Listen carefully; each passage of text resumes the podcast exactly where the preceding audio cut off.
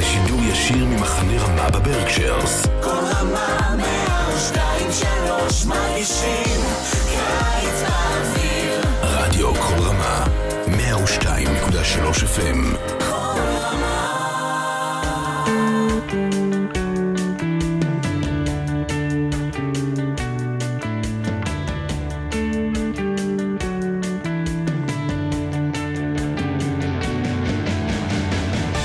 Shalom uh, from various places New Jersey, New York City, Long Island. This is Parsha Talk. I am Rabbi Elliot Malomet in Highland Park, New Jersey. Joining me, Rabbi Jeremy Kalmanofsky in New York City, Ansche Chesed, Rabbi Barry Chesler, Solomon Schechter, Long Island.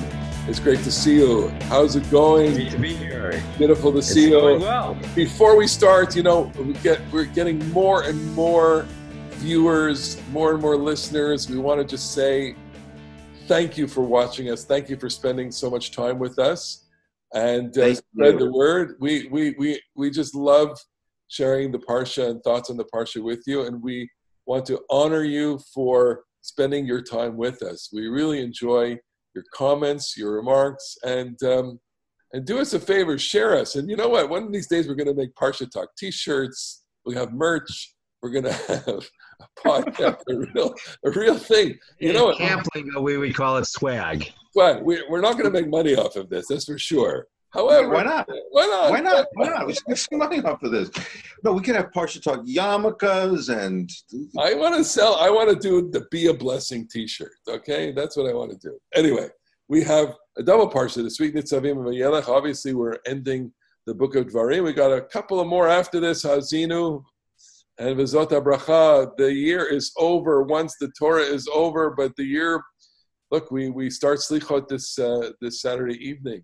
So tell us about Nitzavim. Let's talk about Nitzavim. Let's talk about all of the major themes that that we find in here, some of which are, are really important. We'll start from the very beginning. I'm just gonna I'm just gonna pick a a, a, a, uh, a verse basically that says as follows: The people are standing. They're they're going to accept the covenant, and Moshe says, "V'lo itchem levadchem anochi koret et abrit hazot." I'm not doing it with you alone. Verse 13. Those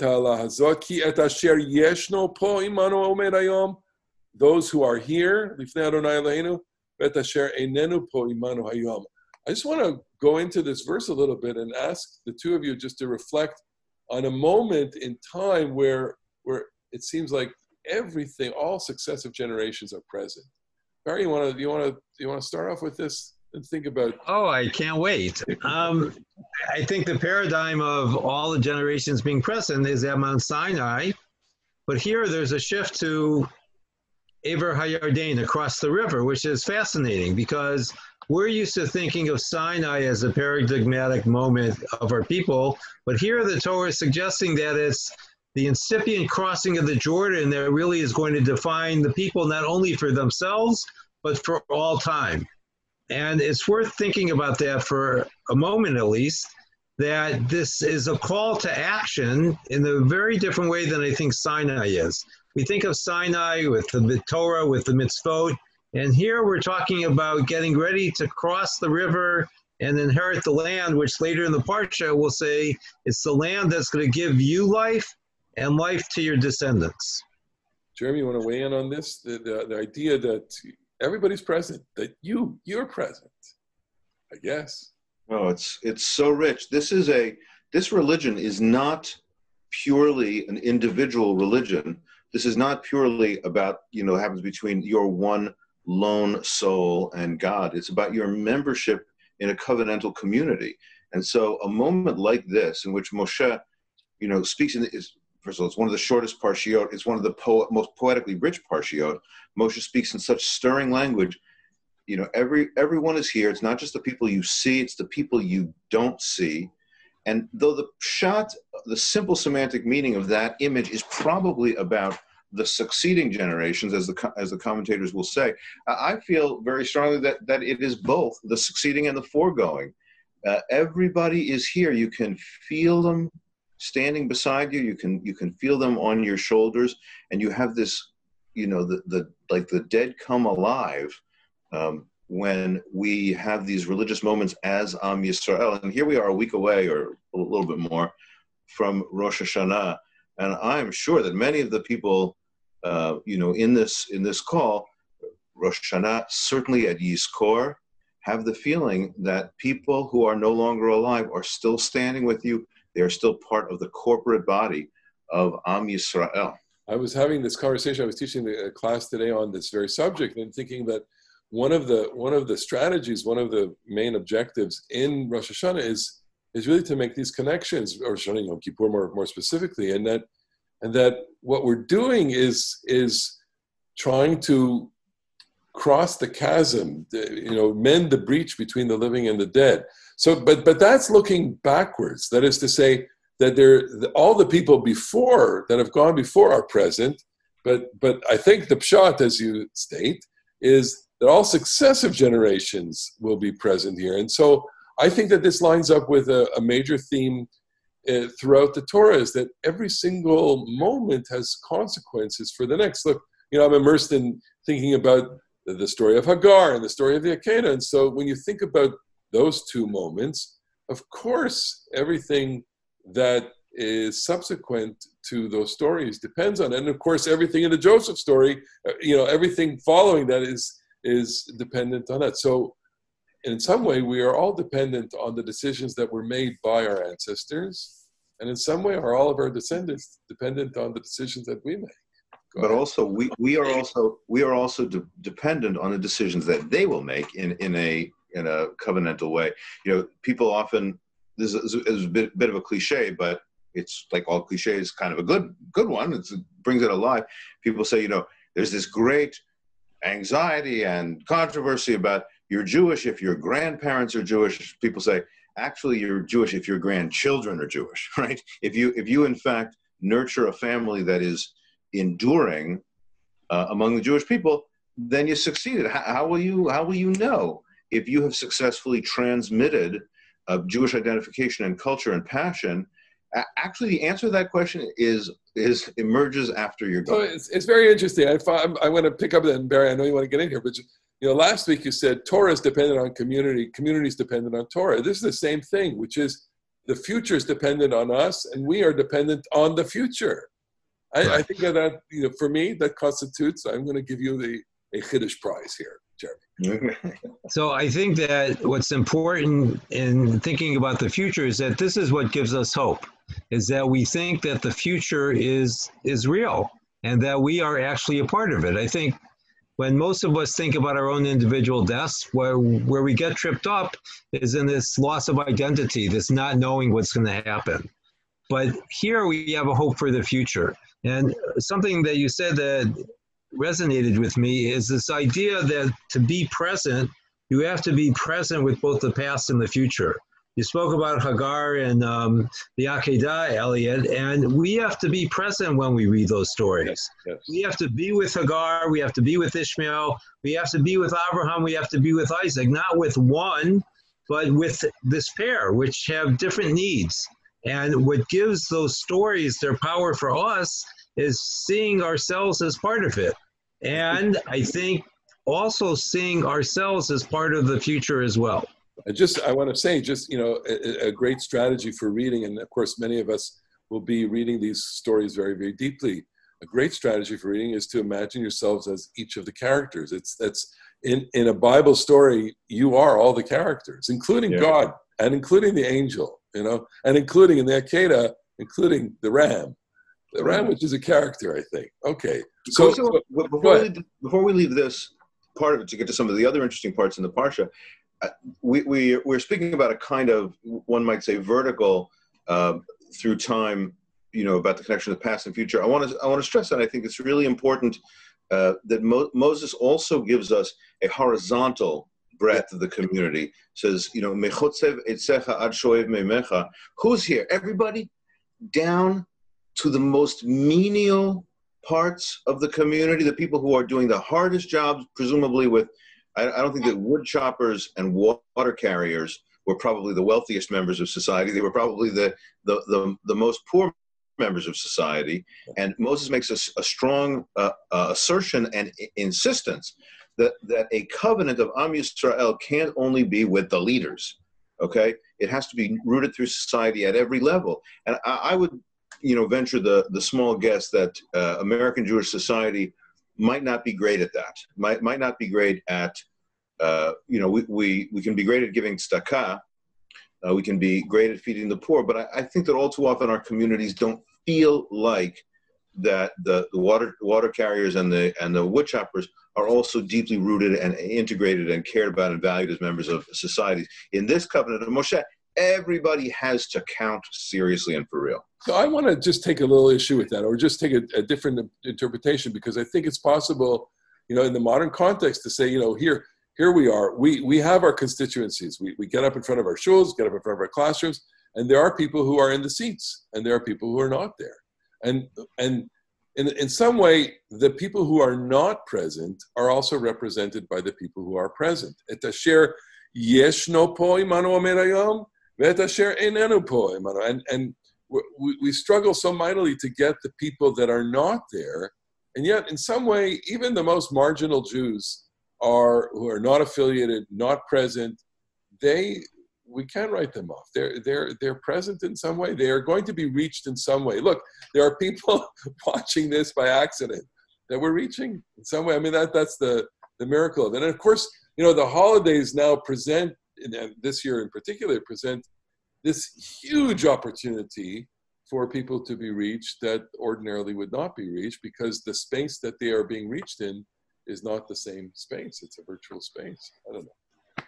So, uh, getting back to the scene for a moment, there's a geographical breadth as well because it's the people on the east side of the Jordan River, as well as the people who are going to be on the west side of the Jordan River. And then in the course of history, the people who are going to be outside the land of Israel as a result of the exile and the dispersion. And we have to be cognizant of all of that. It can't be an either or that either you're in the land of Israel or you're in exile wherever you happen to be situated as an individual, you have to embrace both worlds.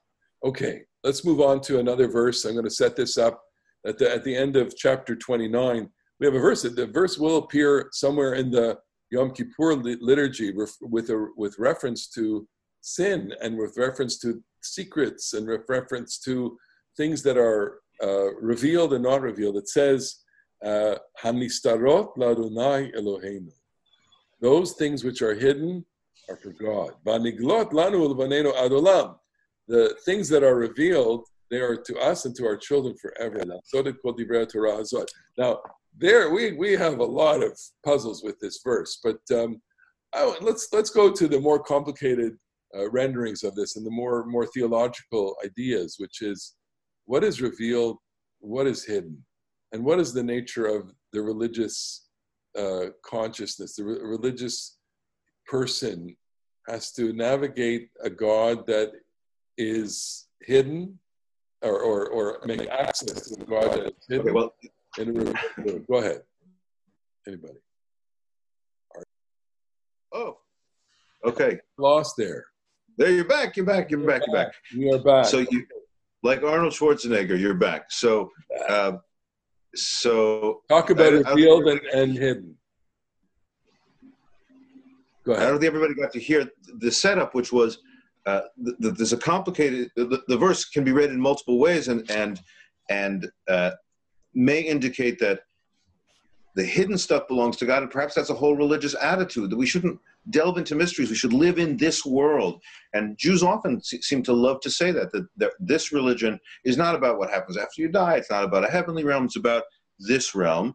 Um, and it may have something else to do about what is within the realm of the halacha, what is it within the with the appropriate realm of law, and it may there may be some additional secrets actually embedded in this in this verse with a with a sort of uh, uh, midrashic or uh, uh, mystical secrets of orthography. How you how you write the calligraphy in this verse may indicate some other secrets. So, anybody, Barry, you want you we, when we were talking before, you said you thought that this this indicated something about alternative visions of what religion's all about. Yeah, there are two models of religion. Either we choose the mysteries of God, and we can read the phrase in this Arol Ladonai that the mysteries are for God, that if we delve into Jewish mysticism, our emphasis is on our relationship with God and seeking to pierce the divine mystery.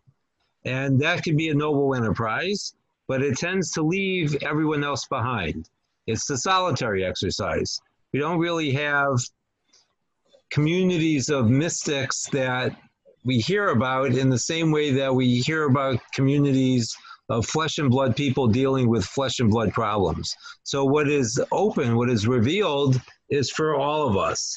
And we take what God has given us rather than seeking God per se, and we build and fashion our community here in this world, reading Olam Hazeh, I suppose, instead of Ad Olam. And that's the choice that confronts us. And it's not a it's not a question that we can ever answer, I think, definitively for our entire life. We go between extremes. Sometimes we're more in con in we're more in, in search of God. Sometimes we're more in search of community.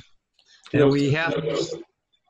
Mm-hmm. I would say, you know, this this this question comes up most often in in situations of suffering, situations where people are going through extraordinary, excruciating times, and and often they'll say, you know, they'll ask, you know, why is this happening? Why is this happening? And and it's you know obviously becomes very very tempting to say, look, we can deal with what we see. We can't deal with what we can't see. Anistarot ladonai Eloheinu. That the things are hidden from us. I'm not sure how satisfying that is. You know, theologically, it's never satisfying to say, "Look, I, I don't know. I, I just, you know, of course we don't know. No, you know, I think we have to be careful here because there are people and people I know who find that satisfying. Yeah. They say God must know. I might not be able to figure out, but God must know. I don't. It doesn't work for me. I can tell you that. of course, yeah, yeah. Um, and, but again, in light of our earlier conversation, we have to be aware that everyone is in the community. Those that find comfort in the remark saying that this is for God, we can't delve too deeply.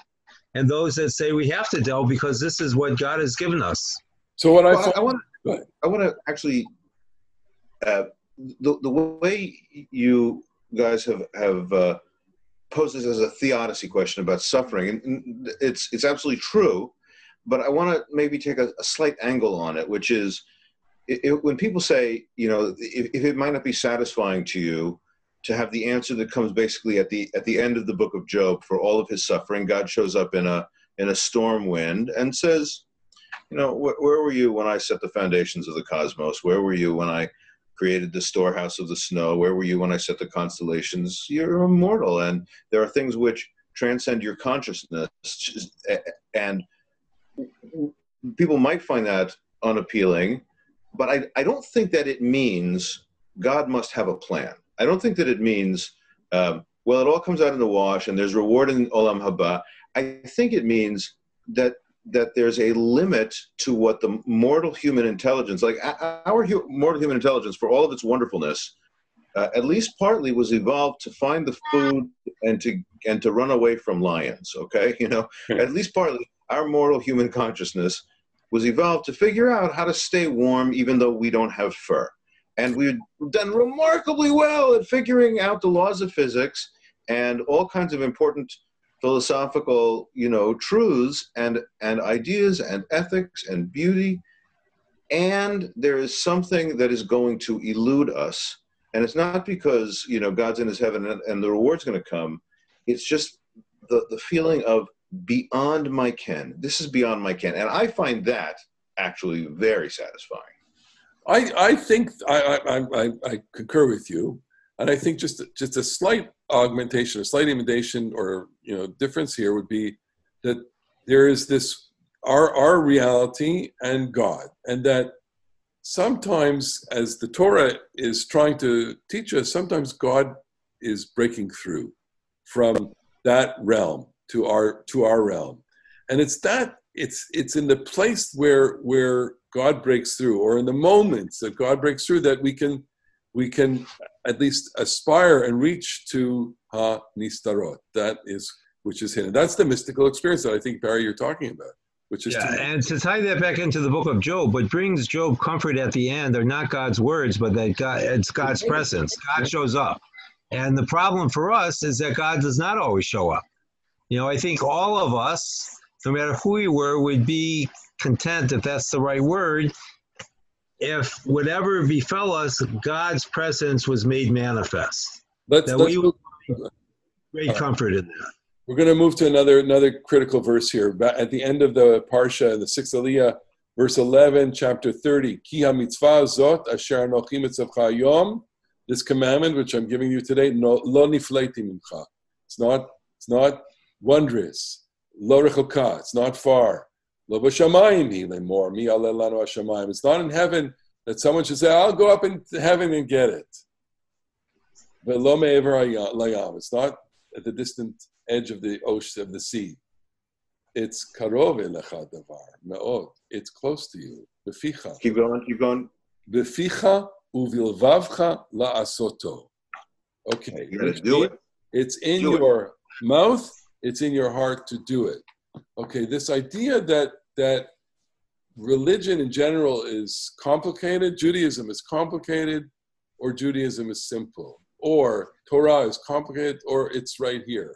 I just I, I'd like to get your thoughts on on the accessibility question and how accessible the tradition is. How is it? How accessible is mitzvah, and how accessible is the whole tradition? And and is the opaqueness, the con, the conversation, is it in some way an impediment for people to make contact with the tradition? You want to? Who would like to weigh in on that? I think Jeremy's about to say something. And I was about to say, Barry, why don't you have a try? But well, I think, first of all, the, the poetic power of this verse is, is almost beyond compare, right? Moses, Moses, whose two greatest achievements were going up to heaven to getting a book and leading the people across the sea, says, What's before you is not up in heaven and not across the sea. Like there was a way in which this, this, and its poetic qualities, this verse looks back across Moses' career and say, to be a good Jew, you don't have to be Moses. Okay? To be a good Jew, you don't have to be superhuman. Trust yourself. It's in your heart. It's in your mouth. You can do this. I'm not asking you to be superhuman. I'm just asking you to be human. To me, this is like so stirring. It's so beautiful. Um, now, it, it does also place a burden on us because you because you have to trust yourself and you have to listen to your heart and you have to speak your mouth and you have to do it. Right? It's not just thinking something; it's putting it into practice, Yeah. which is which is huge. It's the Wizard of Oz moment. You know, you're going to click your heels three times and go home. But Dorothy didn't know that until she got to see the wizard. The problem for us is that we have this impulse to go afar sometimes when we should perhaps stay home. When I was much younger, I wanted to sail around the world. Not quite sure why, and as you know, I never did it. But I remember one of my friends saying there are lots of worlds to sail around. And that remark stayed with me and is perhaps more meaningful than the actual sailing around the world itself because it's all about how we how we shape our story. It's the narrative that we tell ourselves that gets us through our lives, I think. And what the the poetry and the power here is that you don't have to do, as Jeremy said, anything exceptional. You have all the tools that you need, but you have to use them. Right? If you don't take the tool out of the toolbox, it doesn't matter Right. Elliot, you, you were how talking about- valuable a tool it is. You were And- talking about the accessibility of the tradition. Uh, uh, you should tell us a, a, a, a thought about this because, in addition to this claim saying that you have it within you to be a good Jew, you have it within you.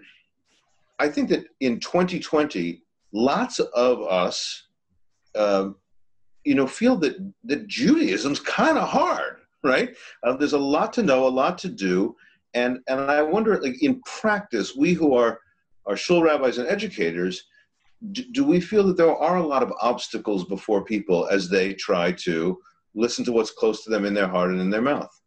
So I, the way I would answer that is, is very simple. I would say, try Shabbat.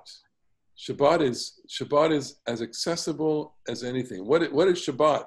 At, at the very least, at the very basic, it's it's a meal. You can make a meal. You could make a challah. I mean, how difficult is it to get a challah? How difficult is it to roast a chicken or something else. Another, how difficult is it to sit down? I mean, now it's very difficult to, to bring people together, obviously, but in normal times, Shabbat is the most accessible entry point to Judaism, and we understand that. And it, yeah, Okay, what I would say it's a language problem. Judaism, for a lot of people, is a foreign language, and they don't have the vocabulary. The reason why Shabbat is accessible to us is because we have the vocabulary. But I think most people, their first association with Shabbat is all the things that you can't do. Not true. Not true. Not true. I think whenever I've said suggested to someone coming into Judaism or someone who uh, is, let's say, converting or someone who has been estranged from Judaism, I say, here's what you need to do: get your family together and get a bottle of wine, get a Right, challah. because you're casting it in positive things. But I think a lot of people, when they say Shabbat is too hard to do, they think only about what they can't do. yeah. right? They don't think about the quality of the meal, the quality of the family time, the close to the richness of Jewish tradition. That's what I think we have to emphasize. That's that's the vocabulary problem. I think what makes Judaism inaccessible is that we, the professional Jews, the rabbis, don't always have the proper vocabulary for teaching what we love to people in a way that they can understand it, right? It's not enough for us to understand. We have to enable other people to speak our language as well. sometimes I think about that. I think I think about the Bible in that way. Sometimes, you know, we, we get so Well, that is a foreign language. yeah, you know, and the Bible itself, Torah itself, can be made accessible. Sometimes I think that, you know, we, we, we make it so complicated. Uh, yeah, there's a lot going on there, obviously, but but Let me say Go just uh, about, about vocabulary. One thing it, it, it occurs to me that uh, we we say the phrase all the time for a Shabbat observant person is a shomer Shabbat. They they keep all the negatives. They keep it and they don't violate. But we really ought to talk about people who are zocher Shabbat, who remember the Sabbath. Mm. Uh, people say to me, a lot of people in your shomer Shabbat. The truth is that the number of people in my synagogue who scrupulously keep the, the laws of Shabbat, scrupulously, not that large. The number of people who make kiddush, who light candles, who, who gather with family, who, who have tefillah on Shabbat is quite large. So I, I think we ought, to, we ought to not say all the time Shomer Shabbat, but Zocher Shabbat to, to remember, which is at least as important. Okay, we're, Yeah, we're that's a winding very down time. I'm going to take I'm going to take uh, go ahead. Elliot's role for a second. I want to take Elliot's role for a second. got it. As we wind down, talk about one other verse We got it. they happen to know is one of your favorite verses in the whole Bible Yes. that I place before you, blessing and curse, life and death, uvachata b'chayim, choose life. Therefore, choose life. So, tell us a little bit about the choice as you stand before the, the crossroads that lead to to life or death, the class, the, the the crossroads that lead to blessing and curse, and what it means to be a Jew who is a is one who is bocher chay- b'chayim, choosing life. We're getting a lot of a lot of warm feelings about this verse because it was part of our curriculum when we taught the, these things uh, so many years at camp. You know, we taught the the beginning, the middle, and the end of the Torah, and and the beginning be a blessing, the middle be holy, and this choose life. Uvacharta v'chaim. This is essentially the last commandment, and and what does it mean? It means that that everything that you can do, everything everything that is in front of you essentially is a life choice. And, and in a way we, we we we can make all the connections you know to to the the earlier statement which is the things that have been done for us have, are consequential for our lives. And that mitzvah and and things like shabbat is consequential for our lives. That the, the idea that you will add to your life by practicing the mitzvot including things like shabbat practicing the you know I- increasing the knowledge of Torah in your life is a way of increasing life, and and it's not an accident that the Torah ends with this idea, as well as it starts with a way of saying that the eternal life is cut off from you. You know, when the tree of life is guarded by the fiery sword in the Garden of Eden, what happens is that there is a transformation within the, the, the Torah itself, that the Torah itself becomes the tree of life. And we say that it's Chaim Hila Machazikim The Torah is the tree of life. um, choosing life means choosing Torah, uh, and and choosing life means that that there is a life choice with every single choice that you make. I think, and this is the the bow that the Torah really ends with. The Torah is telling you that every single choice that you are faced with is a choice of life and death, really, in some ways. So, just to add a little point to what you said so beautifully, Elliot, is this idea is that we can't control what happens to us, but we can control how we respond. That's the choice that we have. You know, good things could happen, bad things could happen. We may not be able to pick those, but how we choose to, to, live is a choice that we always have. We always have something that we can do to make life our own and to share it with others. a lot of time, you know, livchor in the Bible um, can, can, can mean choose, like select among options. And it, it can also mean to like really, you know, to really love something, right? I, I choose you means I love you. I care so much. And I think there are a lot of ways in the in, in life in which we, you know, sometimes think, oh, this stinks. Life is hard and life, ah, life is difficult. To me, when I hear the verse "Uvacharta b'chayim," one of the one of the resonances has for me is love life. Life is good. This is a good world and a good existence. And we know that, frankly, you know, there are there are um, there are characters in the Bible and people that we know, and I'm sure everyone listening has had a loved one perhaps struggle terribly with depression, even attempt suicide, or chas v'chalila even succeed at not wanting to live.